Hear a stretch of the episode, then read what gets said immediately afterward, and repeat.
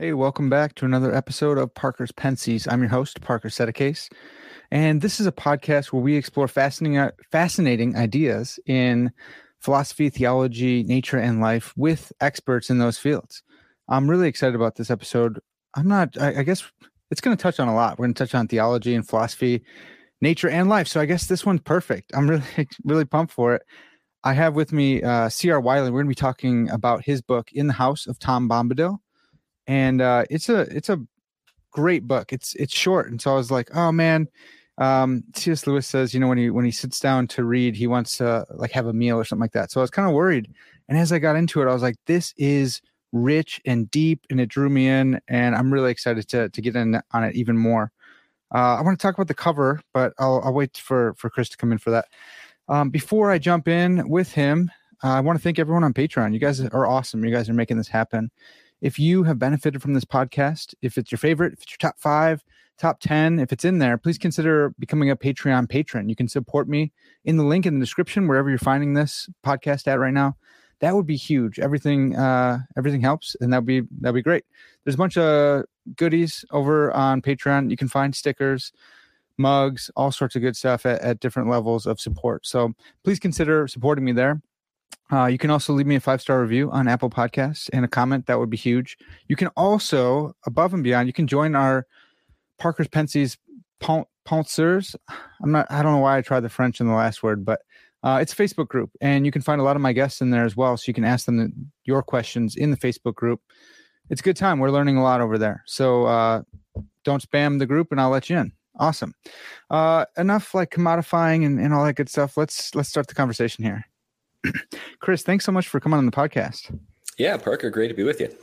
Man, I've been hearing a lot about you for for a while, and some some of my fans are uh, also your fans from the uh, theology podcast. So so they're geeking out right now, seeing the the, the crossover, which I think is great. That's great. Yeah. Um, real quick for, for those who who aren't familiar with you, um, I already said you're you're one of the hosts of the theology podcast. Uh, can you tell us a little bit a little bit more about yourself? Yeah, well, I'm a pastor. I uh, uh, serve a church here in the Pacific Northwest, right outside of Portland, Oregon. And uh, I'm on the Washington side, so I'm in kind of San, San, the Seine side of the Columbia River here. Yeah. And uh, anyway, I've been a uh, pastor for a long time. I've been a professor of philosophy. I've been a real estate investor, uh, building contractor, uh, and also I've you know have a strong interest in aesthetics, the arts, that kind of stuff. Um, for uh, about 30 plus years, I lived in New England. So I've only been out here in the Pacific Northwest about uh, just a little over a year now. Oh, wow. But anyway, that, that's a little bit of background on me. And then I, as you noted, I'm part of a, a podcast with Glenn Sunshine and, and uh, uh Tom. And uh, so we're, we're a, you know, a, a, group of guys that talk a lot about theology and philosophy and the kind of stuff that you talk about here. So yeah, yeah, I've been listening, man. It's been it's been awesome. Um, yeah, I, I love it. I wanted to talk about your your uh, cover here. Just, I'm taking off this little green thing. Uh, for those at home, it's an amazing picture of Tom Bombadil.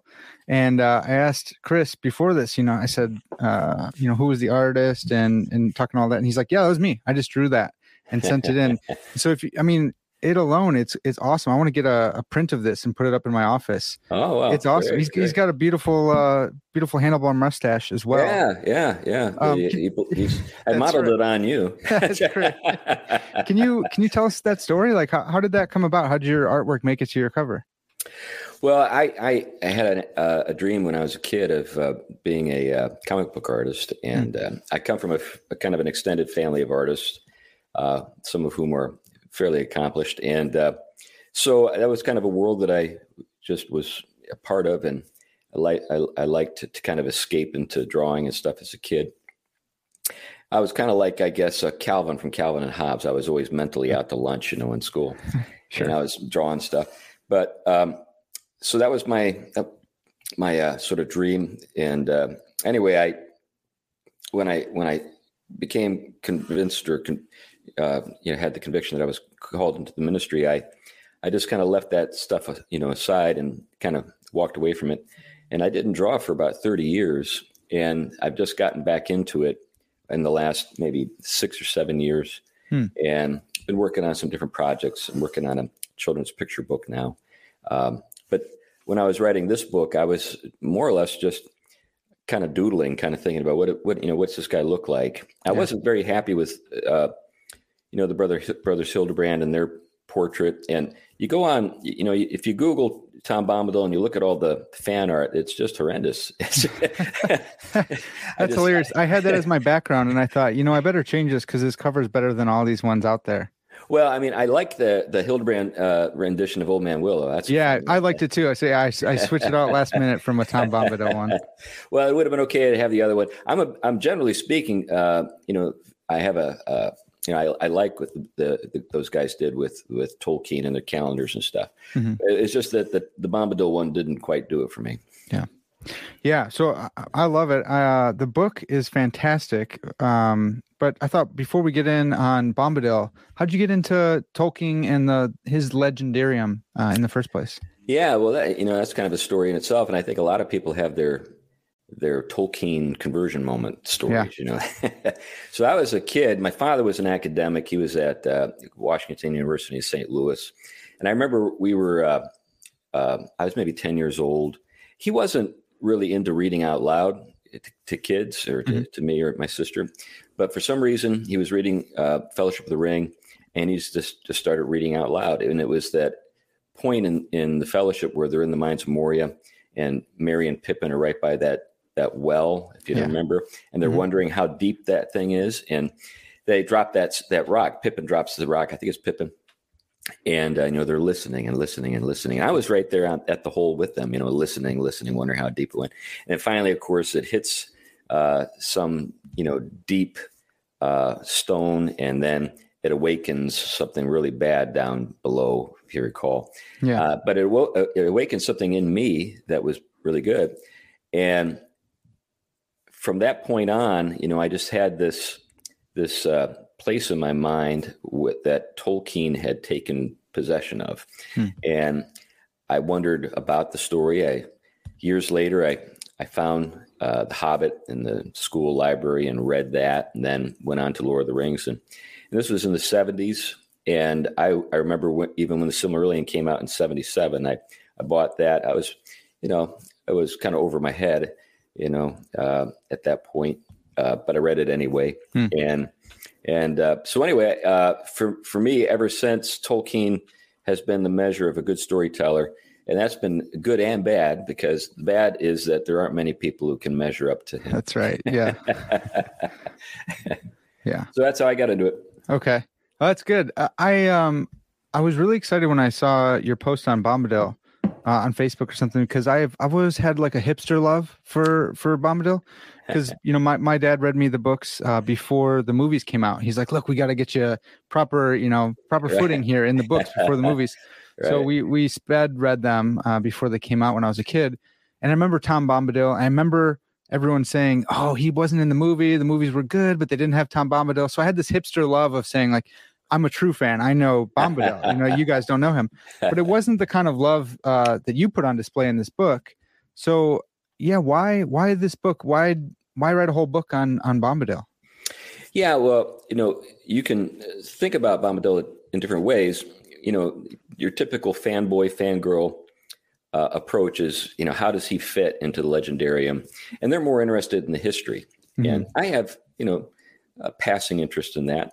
But the uh, more that I uh, grew in my appreciation for kind of the, the sweep, the grand sweep of Western thought, uh, many of the questions that are perennially uh, discussed and and and addressed throughout Western, you know, philosoph- the Western philosophical tradition, uh, questions related to linguistics and and knowing something about what you know that the Inklings were up to.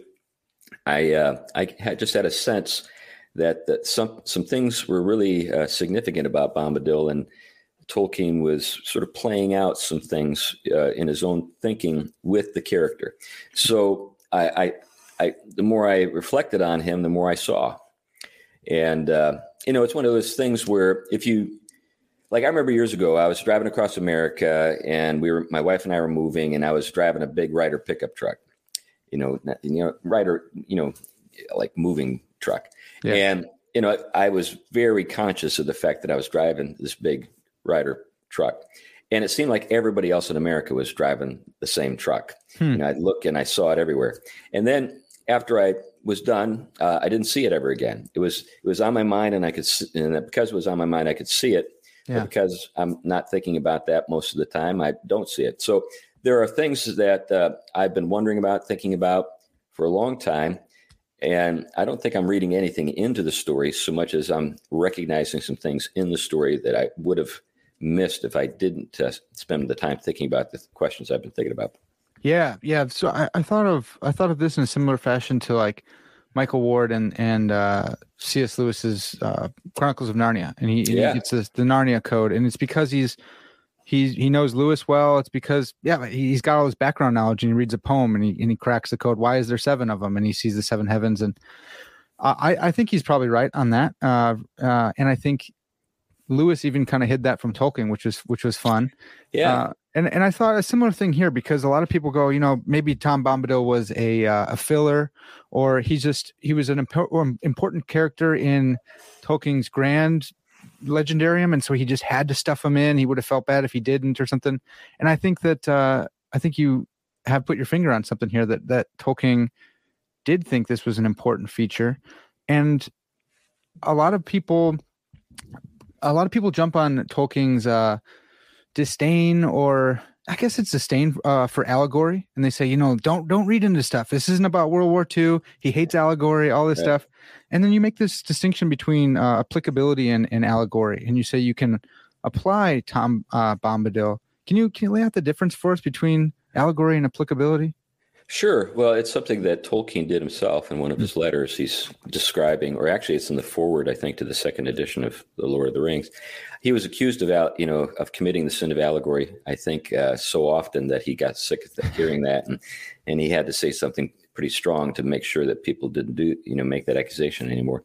Um, I think that what appalled him about allegory, or at least what made it distasteful to him, is that uh, allegory has a kind of one to one correspondence. You know, you think about Pilgrim's Progress. Uh, Christian, what does he represent? Duh. right, right. Hopeful, what does he represent? Of course, worldly wise. I mean, you, you, get, you get the idea. So they're yeah. kind of like cardboard standees for uh, particular doctrines. Now, you know, uh, Bunyan does a great job. I mean, it, if you're going to work in that genre, uh, you can't beat Bunyan. Yeah. But it's been done. right. Yeah, that's right. So um, I think what uh, Tolkien is doing when he makes that distinction between applicability and allegory is that when you're reading an allegory, you're at the mercy of the author. Mm-hmm. The, so there's a kind of dom- domination that the author is exercising over your imagination. Whereas when you're talking about applicability, you know, you've got the freedom to apply uh, what you're reading to this or that or not. Yeah. And it, it, really is more the measure of the person. Now, it's not it's not entirely like a Rorschach test or something like that. It's mm-hmm. not just like you know, there's no actual meaning there. There's a lot of meaning there. Yeah.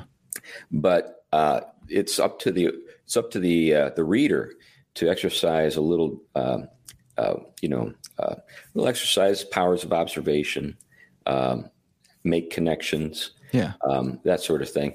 And so, you know, when a when a reader does that, a reader can actually see things in a work that perhaps weren't even um, on the mind of the of the author, but nevertheless, they're there in the story, and the author has to at a later time admit they are. Yeah. So, for example, you know, Tolkien I don't recall where I read this, but if I if I have it correct, if I remember correctly, he was uh, told that uh, it seemed as though the, the three offices of Christ, prophet, priest, and king, were represented by um, you know Gandalf, Frodo, and course, the king Aragorn, yeah. and and Tolkien said, you know, I never thought about that, but I think I think you're right.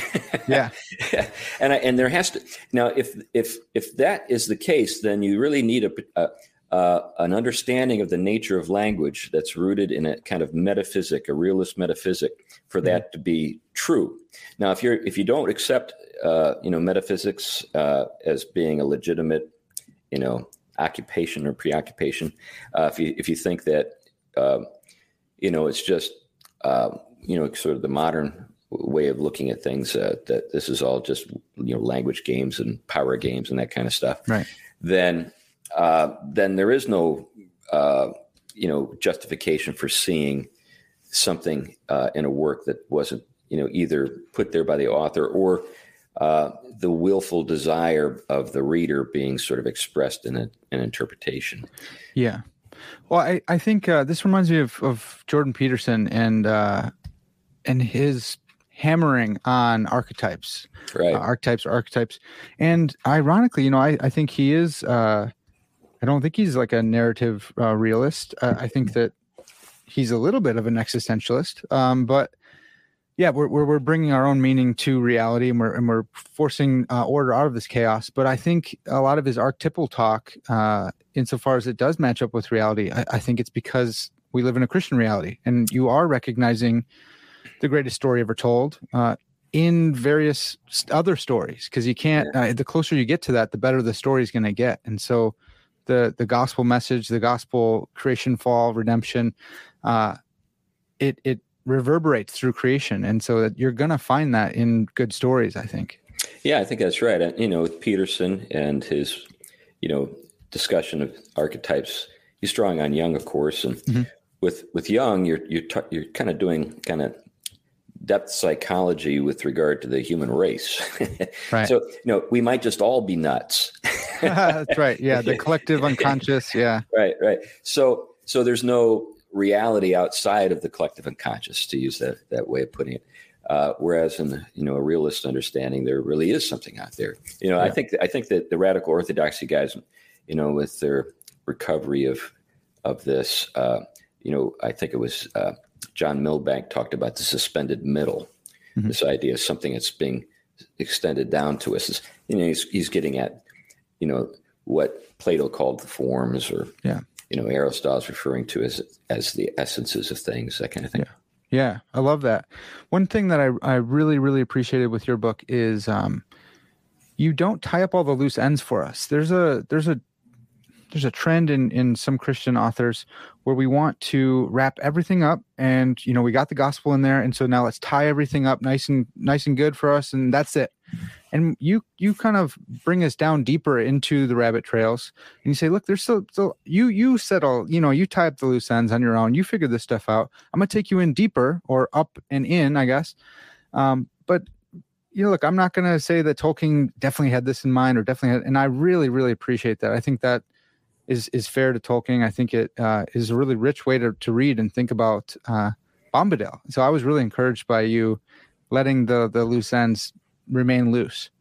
Yeah, I, I don't think that I can uh, do what Michael Ward did with Narnia. I mean, mm-hmm. I really do think he he he has the the Rosetta Stone. yeah, I, I, think you're right. Yeah, and uh, uh, and and and when when you see, you know, you know that Planet Narnia uh, argument, um, I don't think you can deny it because it seems like Lewis was talking about it all the time in all of his what stuff, you know. Yeah. It's like, how did we miss this? This is one right. of those things. Yeah. Totally. Whereas, whereas I think that I think that Tolkien was um, enigmatic on purpose, and he tells us that because he's trying to get us to sort of have this conversation. Yeah, I think I, I think that's the point. And you know, mysteries in the in antiquity were not like uh, we understand mysteries today. Um, yeah. Today, it's Sherlock Holmes. So I think that you know those Christian authors who try to tie up you know all the loose ends and answer every question, they're pro- approaching mysteries the way a modern person does. Yeah. You know, it's a puzzle to solve. Yeah. Uh, whereas in antiquity, you know, mysterion, which is the word that is translated into sacrament, you know, it makes its journey, uh, you know, in Latin into English. Uh, is uh, addressing the hidden sort of reality beneath the surface. So when we're talking about, say, the sacraments, there's something real going on. Uh, beneath the surface that we can't see. It's a mystery in that sense. So it's not it's not a mystery that is solved. It's, it's just kind of it's just a reality that is present that sometimes you see and sometimes you don't. Yeah. Yeah, I love that. Well, Chris, I I'm trying I don't want to uh after I just said I don't like when people wrap everything up. I'm also trying to wrap my head around uh, your book in the house of Tom Bombadil. And, and one of the key themes that stands out is dominion. Um, and dominion without denom- uh, without uh, domination, and the the ring of power being a force of dominion, and it's really good. It's actually been really edifying for me. Uh, and I, I, look out at my yard today, and I was like, Dominion, man, this is cool. I wanna I wanna live in a I wanna be like Tom Bombadil in my life. Uh, so I was really really excited for the spring to come. I'm, I'm, in Chicago, so it's all snowy and terrible, but I'm ready for it. I'm ready for the spring because of your book. Uh, I thought maybe we could set up the Dominion conversation with the comparison between the Ring of Power and the ring. I'm going to botch this, but the ring of uh, is it Gyges? Guy Guy. I've always pronounced it. I've always pronounced it Gyges, but I'm not an authority. You know. Yeah. You know, I, years ago, I was told that when you're when you're reading ancient languages out loud, just sound like you know what you're talking about, and everybody yeah. will believe you. That's right. Yeah. So I haven't heard too many people say it out loud. That's my problem. I always read it, but yeah, um, from uh, from Glau- Glaucon uh, in uh, in Plato's Republic, he gives this this little quick allegory story, whatever, of of a, a ring that also makes you invisible. Yeah, well, I'm pretty. I, am I'm confident that Tolkien knew that story. Sure. And uh, so, I guess my my point with bringing that up in the book is just to demonstrate that this isn't an entirely original concept, and and there's also you know in uh, Republic, uh, uh, Glaucon ties uh, wickedness to that that ring as well. So. Mm-hmm you know, it's uh, it's not again original with Tolkien uh, to see that you know a ring that could make you invisible would make it possible for you to get away with a lot of stuff. Yeah, and uh, so, but the, there is a difference, and uh, you know, with the Ring of Gyges, it just reveals how bad you are, whereas the Ring of Power and Lord of the Rings actually makes you worse. Yeah. So. Yeah, I, that's I love that. So I just recently um, have heard about uh, the Ring of Gyges, and I've been I've read some Plato, uh, but the Republic's not my favorite, so I I keep on like starting it and then I don't get through enough. And I, I like his I like a lot of other ones, um, but but I got to work through the Republic, so I keep missing it. And people were like, you know, just recently I heard someone talk about this Ring of Gyges, and I was like, oh man, did he did he rip it off or what? And then so this was really helpful reading yours and saying, look, they're similar, and obviously he had this in mind. But the Ring of Gyges reveals your inner wickedness because you know we could do whatever we want if we were invisible. And so, what do you really want to do? Well, you're you're showing your wickedness by, you know, going in the women's locker room and all sorts of sick stuff. But the Ring of Power is like changing someone who wouldn't do that into someone who would do that. Right. Um, I thought that was great, and so that sets up like the ring has dominion over you, or it's it's it's Sauron exercising dominion over you. Is that does that sound right? Domination. Yeah, yeah. What I try to do in the in my book is make a distinction between um, dominion and domination. D- mm-hmm. Domination would be a fallen uh, sort of exercise of dominion. So, uh, and this is where things get to be uh, difficult for us to, to sort of, um, I guess, uh, parse things out in our own lives. When are we exercising dominion in a way that is is in keeping with the powers uh, that have been given to us by the one who has given us dominion, God. And when have we crossed a line and um, begun to exercise dominion in a fallen way that is wicked and, and is something that should be condemned? Yeah. So, so in you know, one of the thoughts I had as I as I was thinking about Bombadil is how marvelously he uh, uh, con- contrasts with both Sauron and, and Saruman Mm-hmm. Uh, and I and I focus more on Saruman just because we know more about him. Yeah. Um, you know, so uh, we can actually see uh, sort of the the after effects of Sauron's fall. I mean, Saruman's fall, whereas you know the fall of Sauron is so lost in in time and and in the past that you know uh, it's hard for us to appreciate just how how he got to be the way he is. Right. Because even Sauron at one point wasn't Sauron. Uh, you know, he was a different sort of creature. Yeah. Um, and uh, so anyway, so uh, that was something that intrigued me, and I thought that in the course of the story, the fact that Tom is presented to us right up front as the story is getting going, he serves as a as a as a foil to um, the dominion that is being pursued and exercised by the wicked characters. So that that was something I tried to play with a little bit in my analysis of his place in the story. Yeah, well, well I think they, I think both of them come from the root uh, domus, right? I think you, I think you brought that out, yeah. and and I think also like uh, your your domicile or like your your home is it's yeah. all from the same the same word. Yeah, and domestic. Uh, so it's a word you know uh, that shouldn't bring uh, you know to our minds the things that the word domination tends to bring. yeah, right. you know, so uh, you know we've been given uh, the uh, the powers that we possess as human beings uh, that really do, um, you know, single us out from the other creatures in the world, and we really do have a kind of uh, ring of power that we can't uh, uh, ever sort of rid ourselves of. There's no, there's no, there's no Mount Doom for us. Uh, no, I, I, do, I do think that there are people who try to. I do think there are people who try to abdicate, but I think they're only fooling themselves. I mean, yeah. you know. It, it, it's just just it's just simply a fact. yeah. you know, we have the power to do things that no other creature uh, has the power to do in the, this world. So uh, then the question is, well, how do we exercise that the way we should? Um, and unfortunately, we've got plenty of history to to look at that to demonstrate that we often exercise dominion, like Saruman and Sauron. Yeah, yeah, seriously. Well, th- this um this has come in a just a perfect time for me uh, reading your book. I'm I'm in a, a philosophy of technology class, mm. and uh, we're we're going over Heidegger, and and I'm uh, being trained as an analytic philosopher. So reading Heidegger is is very hard for me. Well, the uh, continental side. My, my sympathies to you. I'm I'm not. Uh, I'm more of a classical guy myself. Okay. All right. yeah. Well, and that's great too. It's all good stuff. Um, Heidegger talks about uh, challenging forth and uh, what is it? Calling calling forth maybe bringing forth. And um, it's cool because it, bringing forth is like you're living uh, the the biblical guys like Vanhoozer will say like along the grain of scripture or along the grain of reality.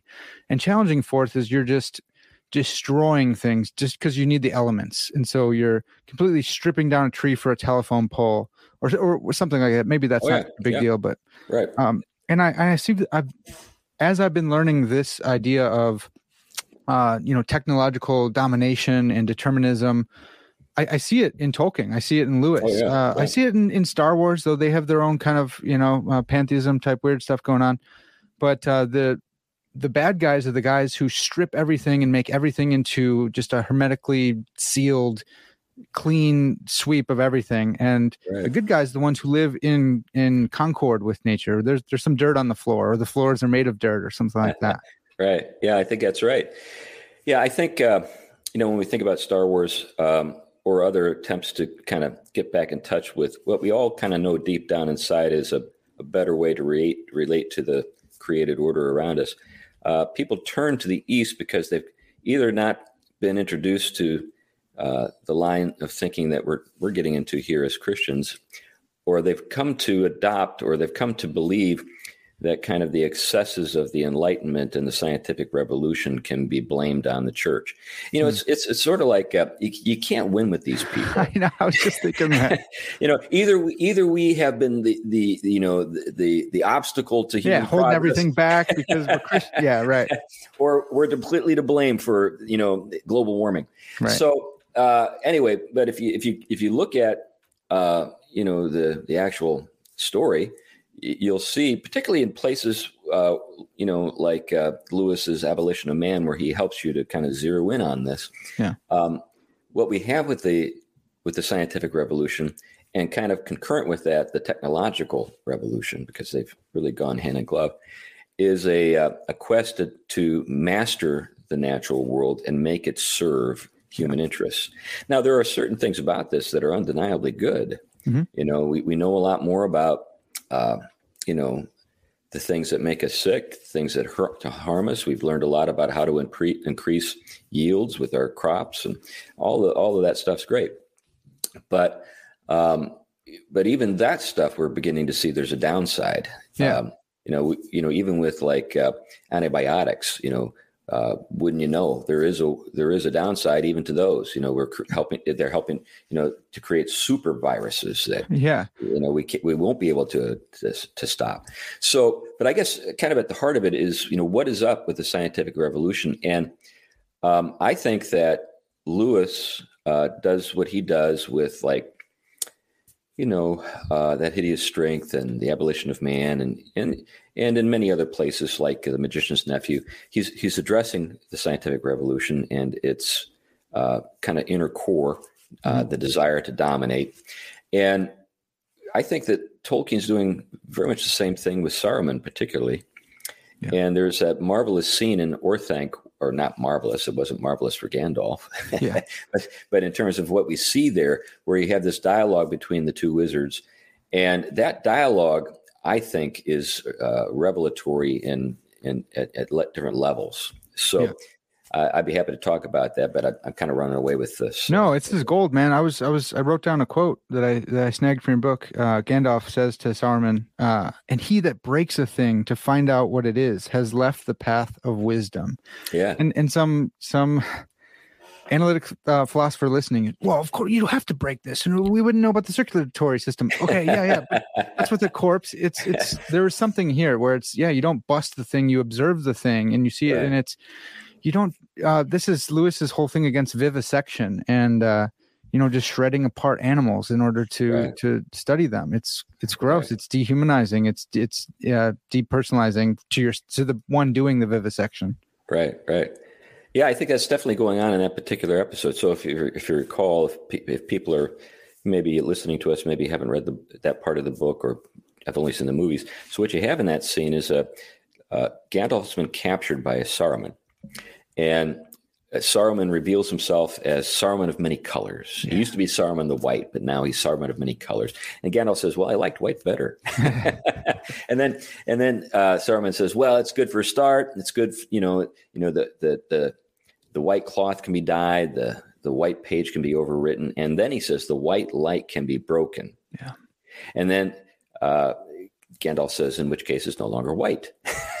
yeah. And then he goes on to say what you just said, you know, he who breaks a thing in order to understand it has departed from the path of wisdom. Now, I think that this is a subtle allusion to Newton's uh, experiments with optics. This whole this whole episode. Hmm. So many people have identified, you know, those experiments as kind of being the, uh, I guess the, uh, the, the, the the fullest sort of like visual expression of what um, you know, science is up to getting sort of uh, opening up these hidden realities. So you don't see the spectrum unless you break the light. Oh yeah. You know, so there's there are these hidden there, there are these mysteries. Mm-hmm. There are these mysteries, and uh, science helps us to uh, ac- you know a- access and have and have insight into those mysteries.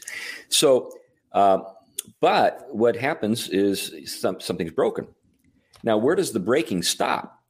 You know, if we're talking about light, sure, okay. If we're talking about animals, well, now we're going into some territory that starts to make people uncomfortable. If we're talking about people, yeah, now we all admit that that's too far. But uh, in the history of our, you know, last uh, 500 years or so, we've discovered that that that's not too far from many people. Yeah. They're willing to break other people to get what they want to know, and and I think that what you know what we see with uh, Saruman and Gandalf is you know Saruman threatens Gandalf not long after the that that exchange and essentially says, uh, "We'll find ways to make you talk." Yeah, you know. so uh, he's willing to break Gandalf to find out what he wants to know. And I think, but it's all kind of part of a a, a, a single cloth. It, it, kind of all goes together. Yeah, and and I you brought up how that's uh, representative of the uh, knowledge is power type view, and and not uh, knowledge power for more knowledge or power for living uh, along the grain of reality type stuff but yeah and to to there doesn't matter what's really out there if i have the power have the knowledge how to use stuff i can break it down and i can make the world into my image instead of instead of vice versa and living in concord or, or accord with uh, with nature itself. Yeah, yeah, I think we see something more in the spirit of that with Bombadil for sure. Hmm. And so I think Bombadil presents us with so you know we've got two epistemologies, we've got uh, two paths, uh, we've got two forms or two expressions of wisdom or two kinds of wisdom. Yeah. So you know uh, Saruman, uh, he thinks he's pretty wise. yeah. and uh, Gandalf doesn't think so, and that and it's left to, to us as the readers to make our judgment: who's who's wiser, Gandalf or, or Saruman, or Bombadil or Saruman? You know, and and we we we get a we get a pretty good sample with Saruman because we see him in different you know lights and different times. Um, but I think uh, what we what we're presented with uh, in Bombadil is a different way of knowing, and that's something that interested me as I reflected on him. Yeah, I, I'm. I don't want to. I don't want to read in too much, but it just seems like there's so much wisdom in in Tolkien's universe, um, which is just fantastic. When you read these characters, uh, it's amazing how rich it is. It's amazing the amount of wisdom and stuff. So I always want to. Maybe I want to pull out too much, but um, you you talked about there's there's there's morals in the story still. Every every story still has morals, even if it's not an allegory. Right and I I want to be a sage. I, I, I love that idea. I want a white beard. You got a beautiful white beard there. I want that, man. I want to embody that. You know, it's uh, gray hairs are uh, honor to the to the wise, right? So I want to be a sage, and here we have two sages, and we have one. Don't be this one. Don't be don't be the backstabber don't be the the user the abuser the uh, unloyal you know disloyal holy cow yeah. turning your back on your friend be yeah. like gandalf um Gandalf was suckered in now too, right? And Radagast was was was made a, a, fool. So what what do we what do we make of the interaction of the wizards? Yeah, that's that's, that's those are excellent thoughts. Um, well, the name Saruman, uh, if I remember correctly, means uh, man of skill. Hmm. So um, there's a particular, I think, thing that's being alluded to even with the name. Um, he has, uh, we're told by Treebeard, a mind of metal and wheels. Yeah. And he wants to uh, know but not be known. I think that's key. He wants to know but not be known. So, so Treebeard, on you know, as he's reflecting on his long relationship with Saruman, he says that you know he had told Saruman many things that Saruman never would have learned if he hadn't told him. Right. But then Treebeard says, but he never returned the favor. He never told me anything that uh, I didn't know. Um, he didn't, you know, tell me anything. He's, and he describes Saruman as a, a, a stone wall with windows that are shuttered from the inside. I loved that. Yeah. So it's not enough that it's a stone wall, but there's windows and even the windows are, are shuttered. Yeah. yeah. So you don't want to commune with what you intend to control. Communion is a different kind of knowing. Um, mm. So there's another point, you know, in the you know the the story w- with the hobbits and you know Merry and Pippin and Treebeard, where you know I, I think it's Merry, perhaps it's Pippin says, uh, "Pardon me, will you tell us what you're about to do to us or, or with us?" Yeah, and uh, Treebeard, this is early in their relationship. He says, uh, "If you mean do something uh, to you, I won't do anything to you, uh, you know, against your will." But there are some things that we can do together. And and, and and that and that's the spirit of i think the wisdom of treebeard the wisdom of you know bombadil even the wisdom of gandalf uh, and aragorn all the good characters in the story. If you think about it if you remember um, ask the hobbits permission at different points in the course of the story for certain things. Hmm. so recall when Aragorn meets the the hobbits, you know, Sam and Frodo and Merry and Pippin, at, you know, the the uh, prancing pony and and Bree. Uh, he asks them for permission to go to to lead them through the wilderness. Now think about this. Aragorn knows Frodo has the ring. yeah. and that there are nine black riders that are out to get that ring from Frodo you know, if I was in that spot, I would just say, "Boy, just give me that stupid ring." yeah, I'll take it from here. Yeah. this is you don't know what you've gotten yourself into. Yeah, but he doesn't. which is astonishing when you think about it. Now, would he maybe have resorted to that in the last as a last resort? I don't know. Sure. It's kind of speculation, but it, I think it's noteworthy that he doesn't do that. And and this and Galadriel and and Gandalf and Elrond, they all have the same kind of regard uh, for the the kind of the uh, the will and the choices uh, that are being made by the weaker characters in the story, yeah. the weaker creatures. And I think that's the measure uh, of you know what what I'm getting at here. I think so. Domination and dominion, I think, are in contrast, but I also think control and communion are in hmm. contrast mm. in the story. And what we see with the hobbits and Bombadil's house is they are communing with the oldest creature in Middle Earth, the most knowledgeable creature in Middle Earth, and probably, in my conviction, the most powerful creature in Middle Earth. Now, you know, they, there is a question whether or not he was up to kind of, you know, the challenge of Sauron, and yeah. that Council Elrond, they they don't think he is, but um, nevertheless, he's pretty powerful dude. yeah, yeah, seriously. Um, I, I think I think back to to Sauron. Uh, Sauron. Uh, he his name means uh, man of skill, and I, I think uh, back to my biblical theology class with with D.A. Carson, and he would ask just random trivia about the Bible, uh, just random things like you know what's the the first thing described of of the serpent in the Bible, and he's like, okay, so you got to have those kind of random things down for the quiz, um, and he was crafty, and that's that's how it's translated. I think it might be the Hebrew word hakam, which is like wise, uh, but in context, it makes sense to call it crafty. And it's like you know Satan using uh, the gifts that God's given him to be crafty instead of to be wise or uh, wisdom, knowledge, understanding. Now he's crafty because he's trying to get at his own thing. And it's the same thing with Saruman. Like he's this man of skill, and he's he's been twisted, and he's continually twisted himself to use that skill to make weapons of war to trick his best friends or his friends into these situations. And it's it's terrifying to think of that uh, that that the gifts that god's given me i can use and have used for my own selfishness for sin for just wickedness and just what an abomination of the good gifts that we've been given yeah. uh, to use you know for dominion. And we use that for dom- denomin- uh, I keep saying denomination. Uh, maybe that's a Freudian slip or something. that's right. That's right. Maybe that's what those are really up to. that's right. That's right. Well, um, so so back to uh, to Bombadil. You gave this analysis of um, Bombadil uh, interacting with the ring from Frodo, and I thought it was just fantastic. Man, you drew out so much that I didn't get uh, the first couple times reading through. Um, Bombadil doesn't ask for you. You mentioned how all the all these characters more powerful than the hobbits. They ask for permission.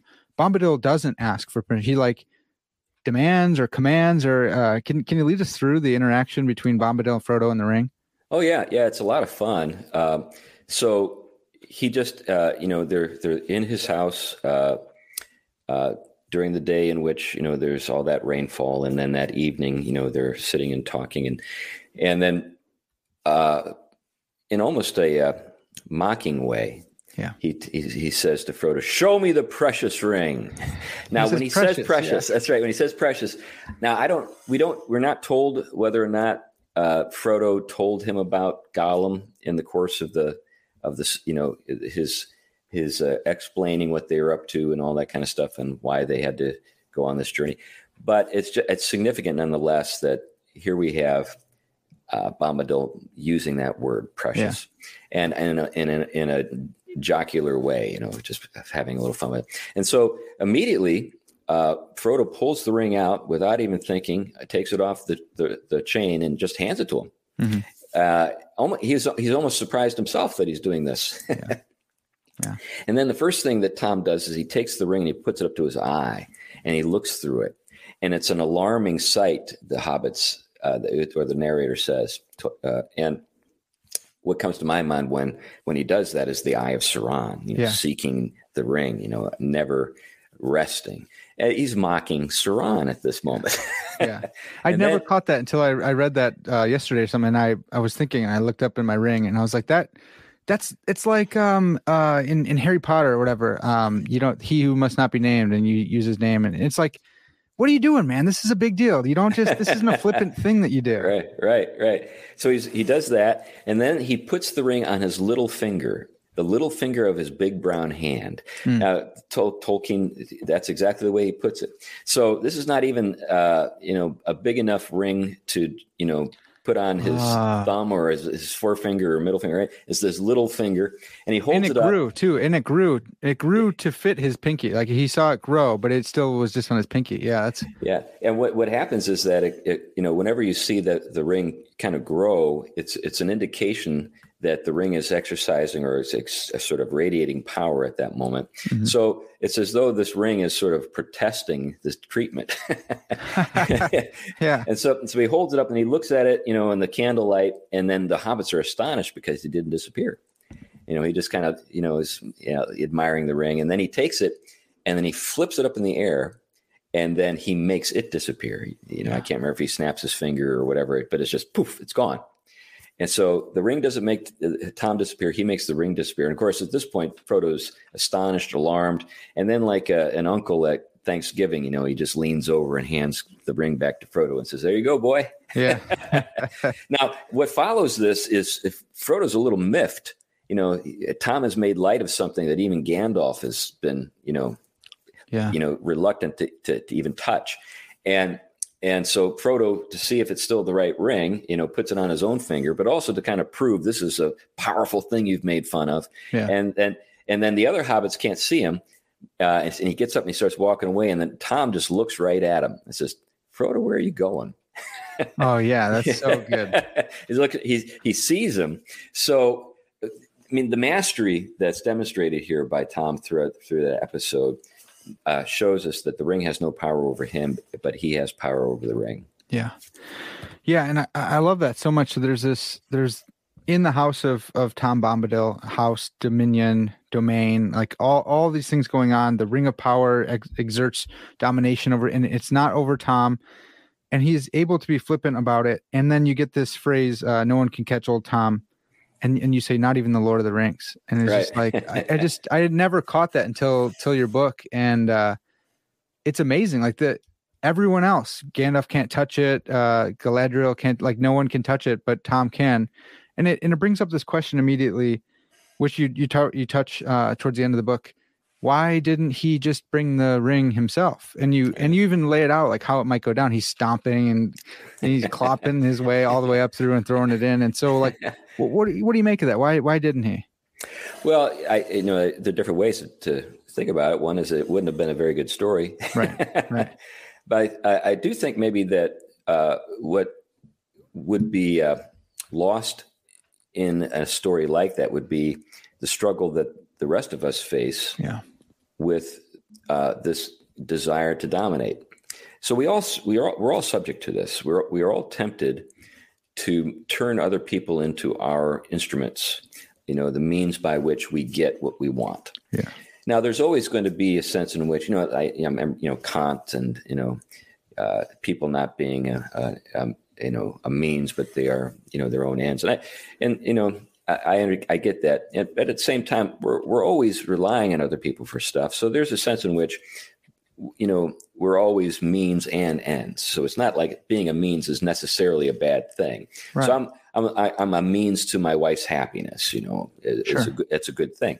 Uh, now, if she uh, were diabolical and start and started, uh, you know, working in ways skillfully to to manipulate me, then that would be wicked.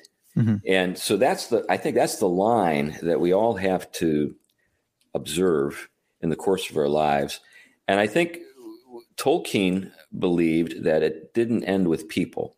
Mm-hmm. I think that Tolkien had a more expansive understanding of how uh, we as human beings are to exercise dominion in the world and with a with a kind of love and respect for all created things. Yeah.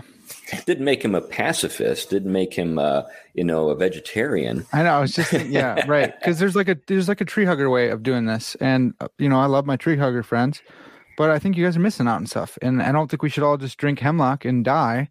And I don't think the world would be a better place. I actually think uh, you know, invasive species would spread throughout the earth, and everything would there'd be one plant left. You know, there'd be uh, it'd be kudzu. I, don't know, I, don't know, if you've ever been down in the south and the and the and you've seen if, if, you've ever seen kudzu, but that's one of the freakiest things you ever want to look at, where this particular vine just takes over entire, you know, sort of, uh, you know, miles of forest and kills okay. everything beneath it. Yeah. Okay, I was thinking uh, up here we got buckthorn, uh, and and this stupid, terrible buckthorn. It's like this thin little uh, tree, and it leans on everything, and it's got these giant thorns that'll jab you right in the eye. Mm. Um, but if you don't have a, a manager, uh, I, I, know you, you don't like that word as much, uh, but if you don't have someone exercising proper dominion over the, the forest, the forest gets unruly and you get terrible forest fires. All this, I know there's a yeah. debate on how much to burn and stuff like that too. People yeah. people go wild, but you do need some kind of management of the forest for it to be a healthy forest. Yeah, I think that there is a time for for you know people to intervene. Um, you know what we see with Tom you know what you have with Tom is you have you know Tom lives between the forest and the and the barrow downs, so he lives between a uh, uh, you know a perilous land and tombs, which yeah. is kind of where we all live. uh-huh. You know, we're, we're we're in this fallen world. I, in a way, I've I've often thought of Tom as sort of like an unfallen man in a fallen world. Right. So here he is. He's got death behind him. He's got the you know sort of this this uh, malicious forest full of man-eating trees yeah right there and then he's just skipping along and singing and hanging out with goldberry yeah right. he a great life yeah and uh, but but this uh, this this matter of uh, intervention well tom intervenes a couple times in the story he's not a hippie he's not just like yeah. you know whatever uh, when he catches a tree eating hobbits, he steps in and, and saves the day. He yeah. delivers the hobbits from the tree. When he sees a barrow wight, uh, which is a goat, a ghoul, a ghost, uh, about to kill some hobbits in a tomb, he goes in the tomb and gets them out. Yeah. So so he's not he's not just a whatever kind of guy. Uh, he he does exercise uh, his uh, powers of judgment and I mean that both in terms of his mental faculties judging, but also in terms of his actions judging. Yeah. He judges the tree, he judges the barrow wight. Yeah. Oh, that's really good. Yeah, he does he does step in to intervene, but he hasn't done so much uh he hasn't done so in a domineering way such that there's no more danger. And there's still danger out there. He hasn't made everything a nice safe little path that, that they can get through. He warns them and he gives them his you know his calling card of sorts in, in the song that they can sing right but uh, yeah he's not like the uh, the domineering father who just you know latches on and says everything's safe now uh, he still lets nature be nature i i wonder also about um like the the the fittingness of the ring bearer like i wonder what tolkien and it's uh, i think it's probably speculation some people have talked about the uh lately people have been saying that uh the Lord of the Rings is not a Christian story, blah blah blah. You know, you know, I'm sure you've you've seen that going around on Facebook and stuff. But other people will point, Christians will point to a, a sense of providence, uh, and I think there's there's more than just a, a, sense of providence going on. But there's like this fittingness that Frodo is the ring bearer, and so it wouldn't be fitting that um, Tom takes the ring. Gandalf thinks he would he would forget about the task at hand, and and you say you know you know you don't agree with uh, you might not agree with Gandalf there, but you you'd mentioned how everyone keeps respecting the hobbits what's the deal with like, hey, that's that's the guy who has the ring. Well, it could be me. I could take the ring from him. Any of us. People have tried, you know, and they they betray him. Why why is there like this respect for he Frodo has it, so he's going to take it? Well, yeah, that's a that's a, something worth reflecting on. I think you know you when you noted that some people try it to take it from obviously Boromir does, right? And Boromir is not a bad guy, you know, in a lot of ways. You know, he's you know he's ambitious, yeah, but I think his ambitions are directed toward a noble cause. Yeah, and uh, he does repent in the end. He does see the error of his ways after you know he he attempted to take the ring. I think um, I think that Tolkien is saying something both about providence uh, and there are points in the story where particularly Gandalf make, makes that connection uh, that you were meant to, to have the ring, and that's mm. a that's a that's a comforting thought, or I can't remember how exactly he puts it, but but I also think there's something about the strategy of weakness here. So this is uh, weakness overcoming overwhelming odds. Yeah. So you know this is the you know what is the purpose of the hobbits in Middle Earth if it isn't this moment? Right. Right. they they they have been brought into existence for this moment. Yeah. And uh, you know, they're children of Iluvatar as well. You know, there's some there's some kind of connection to human beings. Uh, you know, they're they're related to us in uh, some mysterious way uh, in the deep past. They're not related to the dwarves. They're not related to the elves. Uh, they're related to us, the big people, the big people a little bit. When you see them living side by side in Bree, you know, and they've got a Yeah. good relationship. And the Rangers protect the Shire. Well, for some Right. reason, I'm still unclear on, but yeah, they're on the outskirts, keeping it safe. Yeah, yeah. So those are the you know the descendants of the the, the House of Arnor in the north. You know these are these are Numenoreans who Yeah. protect the Shire. Uh, so there is a, uh, I think something being said about um, kind of the genius of, I think, uh, weakness overcoming this dominating spirit. So, like when we think about uh, Denethor's madness at the very end of the story, where he's, you know, the, the steward of Gondor, he has one of the, the Palantir, and he is actually communicating with Sauron, and uh, as Saruman was, Yeah. and we know that he's a pretty formidable personality, uh, and wasn't entirely made uh, a slave to Sauron simply by his interactions with him, but he was driven to despair. Hmm. He was driven to despair because Sauron would show him, if you remember, uh, the extent of his might. And you know, Denethor knew what what you know he what he had. He knew it was no match. Yeah. Uh, he knew it was just inevitable that Sauron was going to win. But that was the thing that that that you know Sauron and, and Denethor they were kind of operating at this level of strength meets strength, and then Gandalf introduces you know through the hobbits a whole secret approach to uh, kind of getting behind the defenses of Sauron, literally. Yeah, right. get- getting in there through this uh, this this way of weakness, um, physical weakness. Now there's Herculean strength with with both uh, Frodo and Sam. I mean, they're remarkably powerful personalities, and Yeah. their virtue is powerful. Um, but their virtue is also tempered by a kind of humility. They know their limitations Yeah. uh, and they and they're um, able to acknowledge them without a, without uh, hesitation. Uh, you know, it's fun to see Sam self-deprecate all the time. you know, Yeah. Sam Gamgee, you know, what are you thinking? Right. you're you're a hobbit. Yeah. that kind of thing. You know, you'll never catch up with those to those guys. You know, Yeah. you need to use your head Yeah. just this kind of thing, you know. And there's something about that uh, humility and uh, realism, and um uh, but still dogged determination not to give up, to keep fighting, uh, to do whatever you can, even though the, the odds are overwhelmingly against you. Yeah. That makes you know Frodo and Sam and even Merry and Pippin so inspiring. So I uh I have a hard time with this because I, I I see both as right. I see, you know, uh, uh the wisdom of, of God is not the it's not the wisdom of man. And the the it's foolishness to the Greeks and and yes, Christ came and uh you know he he emptied himself. He he was humble even to the point of a cross.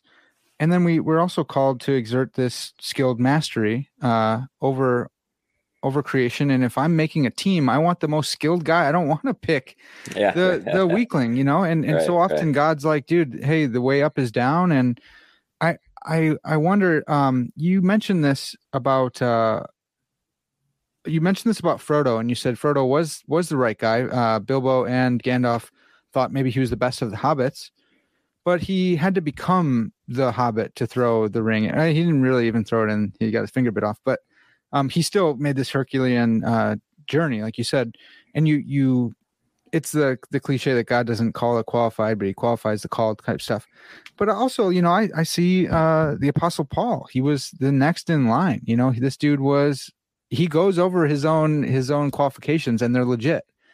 And I just I, I wonder if you could help me out with that because I I do have this hard time. I want to be like I, whatever my hand finds to do, I want to do with all my might. I want to be an expert in what I do. I want to be an expert husband. I want to be I'm a, a fantastic jujitsu player. I want to be a great philosopher. Uh, you know, I want to be a, a solid elder. But then we also have this like what this the way of weakness, the way of like, hey, look, you're not enough. You're never going to be enough. You need the Holy Spirit. You need God's like. how do we work with both of these things? Do you see my tension here? Oh yeah, I, I deal with it all the time myself. I'm with you. I I think that the strengths uh, that we possess, the excellencies, so to speak, uh, arete, virtue, I think they're all great and they're gifts from God. And yeah. so I think that we should hone those skills. We should, uh, you know, be masterful in the best sense of the of the word, masterful, wherever we find ourselves. So, you know, um, you know, if if if you know you found yourself in a situation where there were a lot of people depending on you to make tough decisions, and you know their lives were at stake, do you think they'd really want to hear you say, "Oh shucks"? I don't know much. maybe, right. maybe, we should try this. I could be wrong. yeah. you know, so I think that there is a time for, you know, confident action and, and all of that. And I think that sometimes we we can actually use the verses that, you know, we've been referring to about uh, weakness and strength as a kind of excuse for getting out of making tough decisions and yeah. doing the hard things or, or actually you know acquiring mastery. One of the one of the best ways to uh, you know keep from failure in one sense is to never try. But that's yeah. the sure path to being a failure. So so well, you, have not fooled anybody uh, but yourself. So you know when it comes to mastery uh, there's there's uh, i think that but i think you know, thinking about, you know, uh, God's weakness is stronger than man's strength. Well, what is that actually saying? Well, that's basically saying that um, that you know, you, you know, God, so to speak, even on a bad day, is huh. way way more than you've got, buddy. Yeah, there's there's nothing you can do to match him, uh, even when he's doing what he's doing in what appears to be a weak way. When it when it appears to be weak, uh, what you have is strength being exercised in a way that's very, I guess, uh, skillful and yeah. almost. You know, this is this is something I I, I I have mixed feelings about talking about, but I actually uh, when I think about the cross. Well, there's there's actually uh, medieval thinkers uh, observed this the, that the cross was a kind of mousetrap Hmm. It was it was intended to catch the devil. So you know, it's sort of like uh, Brer Rabbit. You remember the stories Brer Rabbit, Brer Fox, Brer Bear? Mm-hmm. They're kind of they've kind of fallen out of favor, but they're, they're these are stories that uh, African American slaves told, and in those stories, uh, it's the clever rabbit that always out you know sort of outsmarts uh, the fox and the bear. Yeah. And so the oppressors, obviously, are the fox and the bear. And so this weak rabbit uh, is supposedly uh, at their mercy, but he yeah. keeps getting, you know, he, he, keeps escaping. He keeps laughing at him. He keeps kind of you know, doing his thing. So there's this marvelous uh, episode where Brer Fox catches Brer Rabbit, and Brer Rabbit says to the fox, you know, he says, "Oh, you know, you can do anything you want to me, but don't throw me in that briar patch. That's the worst thing that could possibly happen to me. If you throw me in that briar patch, it would be the end of my life and I would be the most miserable death. And anyway, so the fox said, Oh, you don't like going in that briar patch, eh? So he throws him in the briar patch and the, the rabbit's hopping around and just laughing at him. I was born in the briar patch. and then the fox gets mad and tries to go ahead and get him and gets all cut up. So, uh, like when you think about the, the you know the cross the cross in a way you could say is is weakness but another way is just saying okay go ahead and hit me. Hmm. you know you, you know you want to. Yeah. You know you really want to kill me don't you? Yeah. And then the, the devil says yeah i got you where i want you and then he and he kills him. And the, yeah. the lord just laughs and says that's exactly what i wanted you to do. Yeah. Yeah. You know now you've lost everything chump. Right. I love that. Yeah. It's like uh yeah like the the biggest like self own or or uh you know self touch like you you t- scored a touchdown uh for the other team or that's right, that's right. yeah. I, right. I think i think piper has said like yeah it's uh, on the cross death committed suicide. And he's probably getting that from like edwards or someone. Um, yeah. Yeah. but yeah it's it's I, I love that thought. Uh, I, I really do. Um, yeah, it's so, just, it, it's fantastic. So, so, yeah, yeah. So ahead. I think the mental sort of the, the wisdom, kind of the mental mastery to say this will be the strategy that will will completely destroy this guy who who's got you know what he thinks is all the cards. Yeah, you know, and he doesn't think we've got anything. Yeah. And we're not going to show him our cards. we're just going to beat him. Yeah. Yeah, I love that. And and yeah, there's similar thing of like who who would have thought that uh two hobbits are going to, you know, defeat Sauron, this this you know, the successor of Melkor and all this stuff. Like Right, right. it's not it's not gonna happen. But yeah, like how how much more embarrassing if Tom Bombadil jumped up and they're like, oh, you know, they're kind of even odds or whatever. But like, yeah, Hobbit, what are you talking about? yeah, if Iluvatar wanted to humiliate Sauron, what better way? Yeah. and say, I can beat you with two hobbits. Right. Yeah, yeah. That's so good. Everyone, uh, everyone, go down to the water, and anyone who drinks with their hand, you know, you're going That's home. But the hobbits are left, and they're the ones going. That's right, right. Yeah, yeah. I love that. Um, so there's this. I really want to ask you this question um, because I've been wrestling with it myself, and it's not that big a deal, but it's it's interesting. So I'm I'm reading um, Magician's Nephew right now too, um, and so it, it, it's Lewis and Tolkien both talk about their in the creation of their worlds, uh, God creating through song, Yeah. and I really like that. And I'm just like, I don't know if I can go full full bore on the song because it, it Genesis one, John one, you know, in the beginning was the word, and it's logos or debar, and it's like, yeah, I want to make that connection and say it's singing, uh, but I don't know if, if biblically if it's warranted or not. Why did they pick song? Yeah, that's a great question. I think that because uh, they're Western men, and there's another thread that they're they're they're drawing on, and it has to, this comes from Pythagoras. Okay. So you know the idea that um, we live in a uh, in a reality that, in some sense, makes music. Mhm. And Pythagoras, you know, was the one who helped people see the connection between mathematics and music. And with mathematics, you can see uh, you know, sort of the, the surfaces of things and how they relate to each other. And there seems to be a kind of harmony at work, particularly in the cosmology of antiquity with the music of the spheres and so forth. So Yeah. I think that that's what they're alluding to when they, when they, you know, uh, uh, refer to music as being uh, the means by which creation comes into being. And I, I don't know if you ever, if you ever saw the, the, the musical, the Music Man. Yeah, yeah, for sure. Yeah, Professor Harold Hill is trying to teach someone to sing, and he just says, "Singing is sustained talking." That's great. so I'm not sure that the that the idea that uh, you know the word and logos, debar, and so forth, and music are necessarily uh, incompatible. Yeah. Well, I, and I really like that. You know, uh, I don't know if it's Psalm 23, but it, uh, God, you know, breathed out the stars, and Yeah, yeah, yeah, just like when you sing and you're exhaling, uh, and it's a it's a fantastic analogy for what's going on. It's not the, it's not a one to one correlation, but it's an it's analogous such that you can speak literally about God speaking out the without speaking univocally in the same way that Tolkien authored, uh, you know, the Legendarium. God authored reality, and he Right. genuinely you can say that he is an author. You're not speaking uh, metaphorically. It's not literally false. Literally true. It's just not in the exact same manner. And I think it fits so well with uh, the fairy stories idea of being sub creators.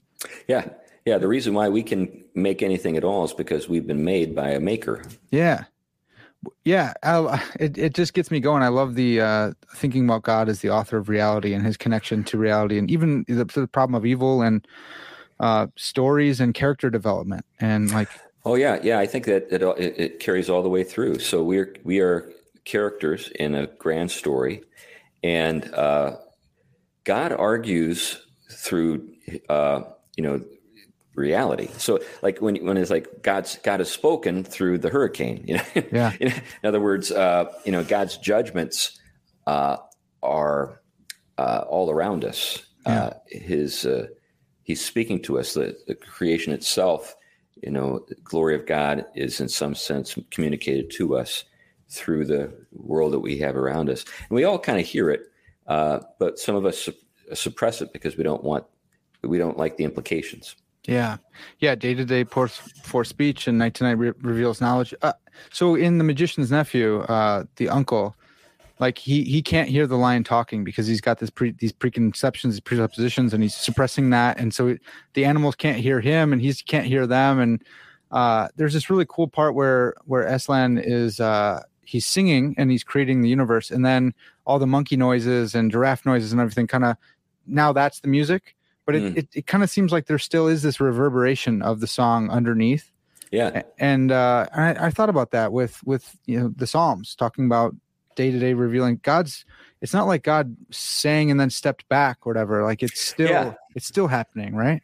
Yeah, I think that's right. You know, we, uh, the Logos uh, is the one through whom we've come into being and, and are sustained and being, and for whom all things are made. So there's a sense in which uh, when you dig down, uh, you just you know into like uh, kind of the the very basis, you know, sort of the basic or sort of fundamental, you know, sort of uh, uh, level of things. You, have got you know uh, the Word of God is the what holds up all things, and so yeah, I think. Uh, um, I think you know uh, my friend Nate Wilson um, talks about uh, how you know creation ex nihilo is something that's continuing to this very day. It's not mm. like something that happened in the past. It's yeah. like right now, out of nothing, the entire uh, you know sort of created order is moment by moment being spoken into being and sustained in its being. So the yeah. creation continues to this very day in that same way out of nothing. You've yeah. in in in I, am not a physicist, but it does seem like the that's kind of the way it goes. You know, you, you dig down, you drill down, and particles, waves, whatever, quarks, I don't know. Yeah. but but eventually you get to nothing. Yeah. You know, there's nothing down there, uh, yeah. at least that can be measured by human instruments. Yeah, man, uh, and you, you had a, a, good piece in there too about uh, in the book about natures and and the the old way of viewing things and the new way of, of viewing things. I, I, thought that was really helpful as well. Um, anytime someone talks about the trivium and the quadrivium, it gets me all riled up, gets me all excited. I absolutely love it.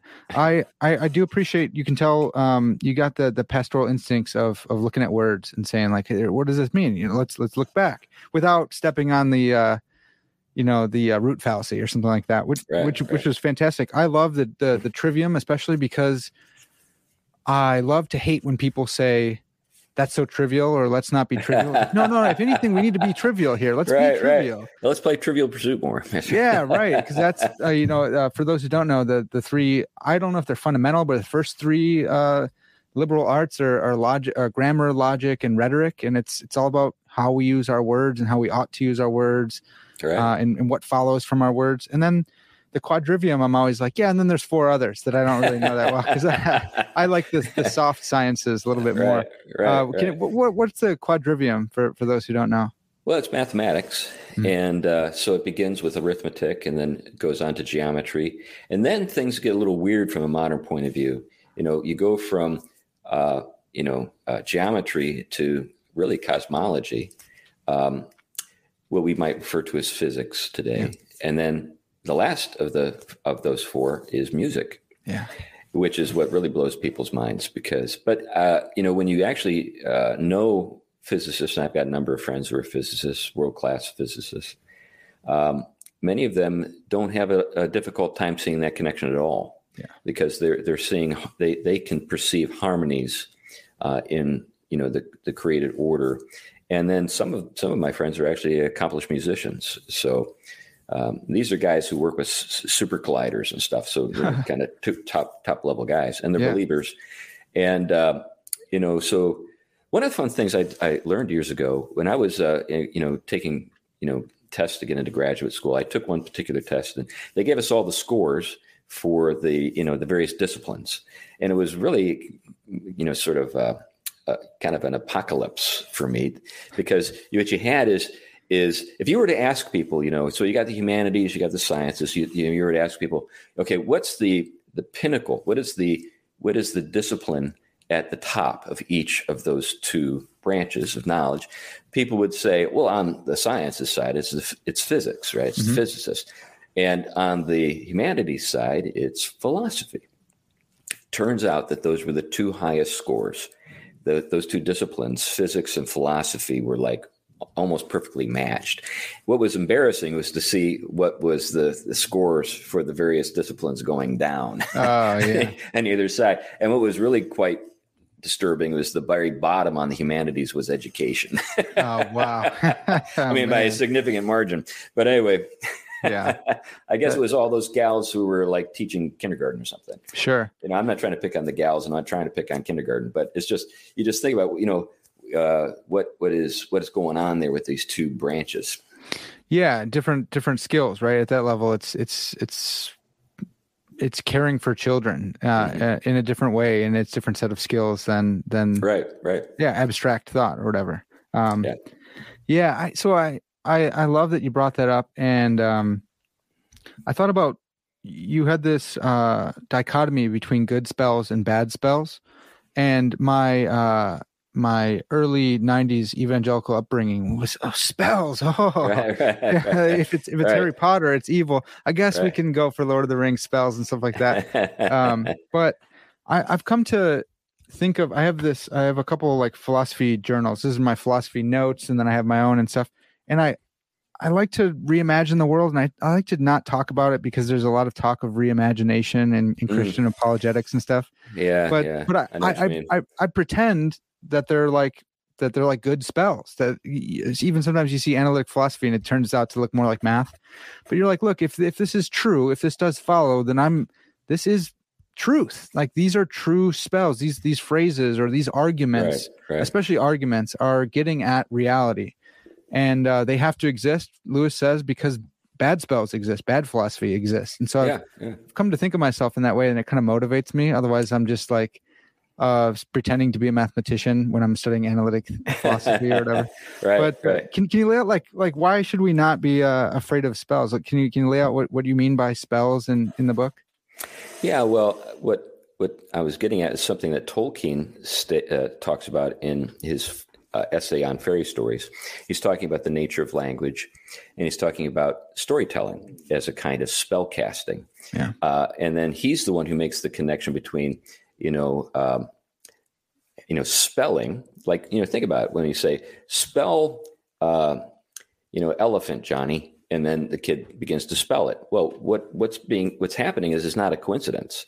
Uh, human language is always, you know, sort of a uh, an exercise of spell casting in a certain way. The other question is, is what are what are good spells and bad spells? Spells, bad spells are lies. The best uh, wicked spells are the most believable ones.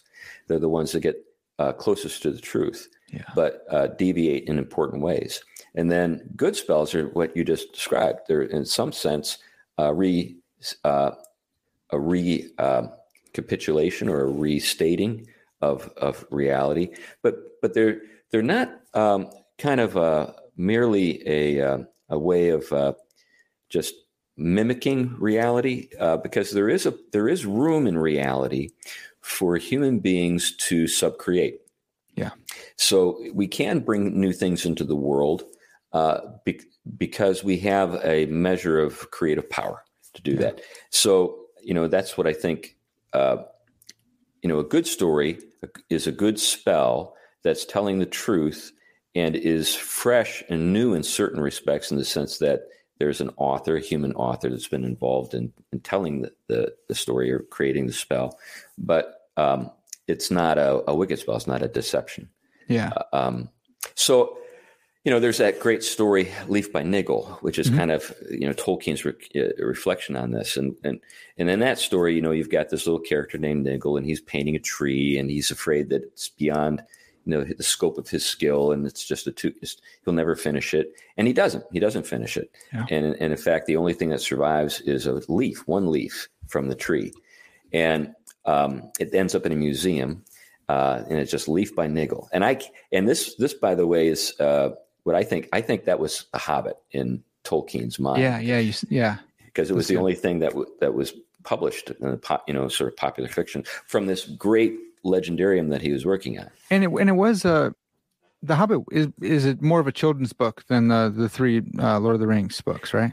Yeah, I mean, you've got all kinds of fun stuff happening. Like the origin of the game of golf is described as, you know, one of uh, Bilbo's ancestors knocking off the head of a goblin, and yeah. and it goes in a hole. And the, the the name of the goblin had the name the word golf in it in some way. I can't remember okay. the name. yeah, but you know, there's there are all these fun things that are going on in that story, and then suddenly everything gets kind of serious in Lord of the Rings. It's like seriously, yeah. But back to Leaf by Niggle, uh, this tree that Niggle is painting, he dies. I think it's pretty clear in the course of the story. It's it's it, this now. This is definitely an allegory, which is kind of fun. oh yeah, about. yeah. You'd mentioned that. I thought that was awesome. Yeah. but anyway, so then Niggle finds that his tree is there in this land that he eventually arrives at, and then the, the question is never resolved or is not even asked.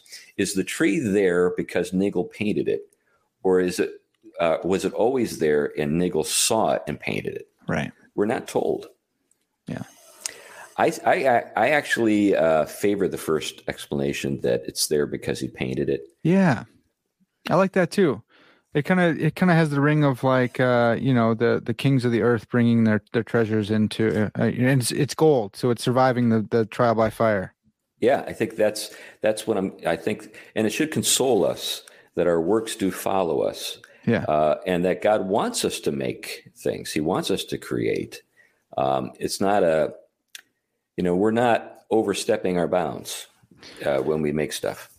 Yeah i I'm so glad to hear you say that. I, I had like an existential crisis when when you were expounding on tree by niggle. I, I don't like thinking about that because I don't want to be that. I don't I don't want to be spinning my wheels and then have whatever. Even if I had a leaf, that'd be something. At least have a leaf up there. But I'm doing this podcast. You know, um, you, you're a fellow podcaster. Like I don't want to be doing this for nothing. I don't want to die and then the Lord be like, well, that was good. You know, you you filled out your time, uh, but but what you did, you know, only what you did in in uh, evangelism on campus. That's the only right. thing that matters. It's like, well, then why right. didn't I just do that the whole time? What the heck? yeah, I, I, think like a lot. Think, yeah, yeah. Go ahead. Yeah. yeah. I think a lot of Christians think in those terms. You right. know, so the only things that will survive the the trial by fire are the souls that I've won for Christ, or maybe maybe uh, the the gifts I've given to those in need. Yeah. Maybe those will also qualify. But beyond that, nothing's got any. And that particular that particular outlook is is uh, why, or it's kind of, a, I think, a justification for uh, poor work. Yeah. Um, you know, people use it. Why should I try to to develop my talents or skills if it's all just going to burn anyway? Right. Yeah, and I've and I've heard some some some higher ups in a, a ministry that will not be named, uh, but they said, you know, why am I competing for a bigger uh, ash heap than, yeah. someone else? And it's like, well, you know, fire uh, can also refine. It doesn't have to just burn everything up. Yeah, I think that's right. Yeah, so I'm with you. I I uh, think we should be in, you know, in, we should invest ourselves in, uh, you know, the labors that we call, you know, uh, culture. So, like, you know, I I lived in New England for you know 30 plus years, and on every town green in New England, you've got this white clapboard church, right? Now, some people will look at those and say, well, there you go. There's an example of wasted time and energy. And hmm. Because the people who are in those churches today are not preaching anything that resembles the gospel. Hmm. So, but then I, my, my, my retort is, well, the building contradicts the message that is being proclaimed in those churches today because those churches proclaim that there is a God who transcends human affairs and is uh, to be worshipped and he will judge. Yeah. You know, you can just look at, a, at, an old white clapboard New England church and infer all of that with the yeah. steeple and, you know, all that stuff. The good news is, by the way, that many of those churches, uh, the congregations that, uh, you know, sort of drifted into liberalism uh, have withered and died. And those churches are being reclaimed by gospel preaching congregations all wow. across New England. I, I can I can tell you about half a dozen of them uh, just off the top of my head. Man, praise God. Oh, that's huge. Yeah, I well, I wanted to ask you, um, what do you think about your your podcast episodes and and the uh, the eschaton? Like, will will will we will will we will I be able to catch up on your uh, on your episode? I don't know. I mean, that's a that's a sweet thought. Uh, maybe with all of the uh, you know, maybe redacted and all of our errors corrected. yeah. You'll hear the you'll hear like this the, the voice sort of the vocal change. yeah. and you know that something was corrected. Yeah. Uh, but I I love that idea. Uh, you know, I I write books. Um, one of the things I try to do with with my writing, for example, is uh, you've, you've, as you noted early on, the the book on Bombadil isn't terribly long, but none of the other books are either. I mm. I really work hard and kind of thinking about every, you know, think about really thoroughly every every word I'm I'm using, and um, and so I I uh, I may not write uh, a lot of books or very thick books, but I hope that they're books that are worth reading. Yeah, uh, and and maybe reading again. Yeah, well, and and you can because because it's it is it's not just this. It's not going to give you a hernia, but like you said, you can tell. Like I think that's why I like the pictures of on the on the cover so much because it's a work of art and it just it fits. It fits with the book because you can tell that you chose your words right. You can tell, um, yeah, you're you're a wordsmith at at work, and so I I do really appreciate that. And it's again, it's it's challenging uh, to someone who's studying to be an analytic philosopher. so, um, I wish I'm you all the best. yeah, thanks. Well, I'm, I'm, there's the the the wisdom tradition, you know, and and um, at some points, wisdom and philosophy have been separated, uh, even though the you know the etymology is the love of wisdom. Yeah, they're they separate, and and sometimes you get the continental guys and you have no clue what the heck they're saying. You get the analytic guys and they're super clear when they're not using symbols, but they're talking about something that doesn't really matter and then you get some of the wisdom guys who are just like hey here's here's what it is. And you're like well i don't understand. Like why why what about this counterexample? And so yeah a goal of mine would be to to reunite those. And so i see works like yours as being a work uh, in philosophy. It's whatever you could call it you call it critic uh, you know literary criticism or something like that. But man i just i really appreciate what you've done with this book. And uh and i commend it to all my listeners. Go go and buy it. Well if you can get it because i think it's on like its third printing or something like that yeah, I've been really pleased at how well it's been selling, and uh, sometimes they run out of it on Amazon. I think I've run out of it a few times, but I think it's they st- they have it at least as of today. They've got it. yeah, yeah. Uh, so one of my one of my favorite parts of the book was um, I think it's like the last footnote, and you just said uh, Tom saved the hobbits from a tree and from a tomb, and you're like, I'm just gonna leave that there for you guys, and and so I, I, thought that was awesome. I think that's a, a good way to uh, to end the show here. Um, but Chris, how can people find uh, more of your work if they're interested? Well, uh, fortunately, uh, crwiley.com wasn't taken, so I was able to get, get that, and nice. uh, you can find stuff there. I don't update it very much. Uh, just like when a book comes out or something that I want to just put up that I, you know, would like people to see, I'd be happy to put this uh, on the links awesome. page. Yeah. Um, but um, so it's not like an active uh, site where I'm blogging or anything. Uh, then, of course, there's the Theology Pugcast. Um, I used to blog years ago, but um, I got hate mail from around the world, and I just kind of decided it wasn't my my bag. uh, nothing like it, man. That's that's wild. I love that. Um, also, sometimes um, people will be listening to the this podcast from all around the country uh, and all around the world, but but sometimes uh, where they can go to the church of one of my one of my guests. Is that something that you feel cool giving out? Like oh yeah, where... sure, sure. I, I, I, serve a church called uh, uh, Westminster Presbyterian Church. I know a terribly original name, and it's in Vancouver, Washington. So okay. if, uh, if, if somebody wanted to look us up on the internet, you'll be able to find us uh, that way. Awesome. And, and just and, just check on the same side of the river there, right? Yeah, that's right. That's right. And we, we have folks uh, visit us all the time. Uh, just so po- folks know, we've got a lot of kids. Uh, it's a church that's just, I think the median age of our church, I'm not exaggerating, is like 14. awesome. And so it's like 250 people. So it's like, you know, a lot of little people. yeah. That's huge. I love that. Well, awesome, folks. That's going to have to do it for us for now. But uh, Lord willing, we can get Chris back on and, and talk about some more of his work. Uh, this has been Parker's Pensées, and if you like this video, then please give it a like. If you like the audio, please give me a, uh, a five star review on uh, Apple Podcasts. All that good stuff. Please consider supporting on Patreon. Uh, enough commodifying myself here. Um, this has been Parker's Pensées, and as always, all glory